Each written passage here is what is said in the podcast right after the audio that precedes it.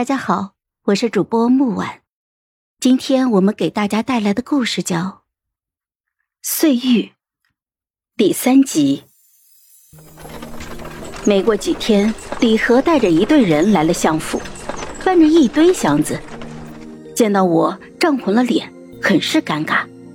江姑娘，太子说，既然一别两宽，东宫就不该留着姑娘送来的这些东西了，免得曲姑娘看了不开心。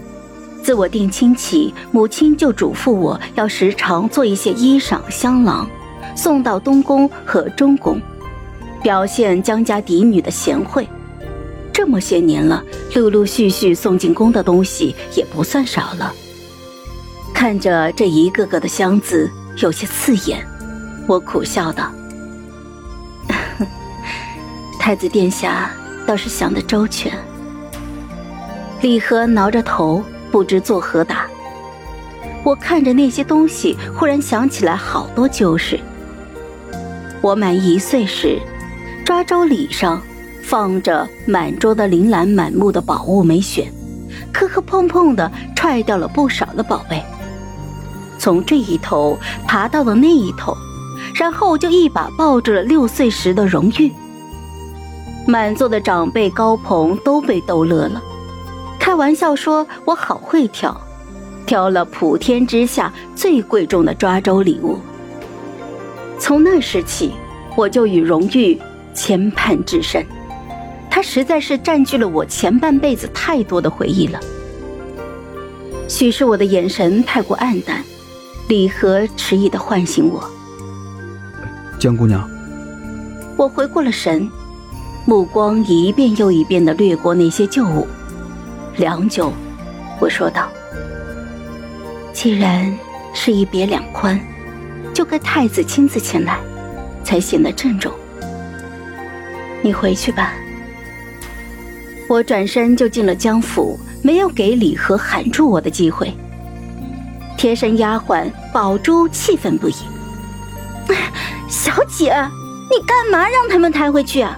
咱就是卖给别人，就是散给乞丐，也不给他们呀。”那些东西大多有御用的标志，平民是不能用的。又过了几日，江府的门再一次被人敲开了。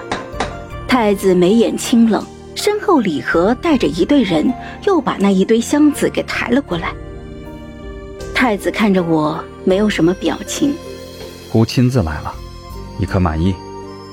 太子站在门外，长身玉立。阳光洒在他月白的衣袂间，暖不透一身的清寒。我一脸认，柔声说道：“见过太子殿下。”然后依旧没放李和进门，眸光往后瞥了一眼，宝珠捧着一个册子匆匆赶来。我望着太子，江府也有众多的东宫送来的旧物，我已经着人连夜整理好了。殿下，可一并带回去。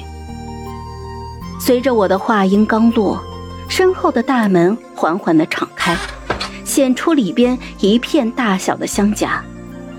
在李和一众人等惊呆的目光之中，我接过了宝珠手中的账册，递给了太子。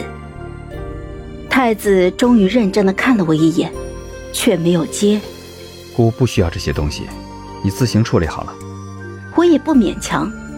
转手就把册子又给了宝珠捧着，淡淡的说道：“臣女其实也不需要殿下归还这些旧物，不如找个地方，全丢了吧。”然后在李和等人更加惊呆的目光之中，我温婉的浅笑：“丢到云河，殿下以为如何？”太子目光微动，许是不知道我想做什么。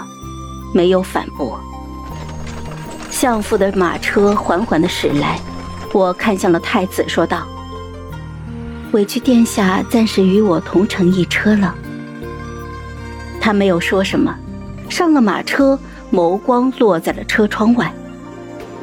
我在离他最远的另一边坐着，也掀了车帘，看车外的街道。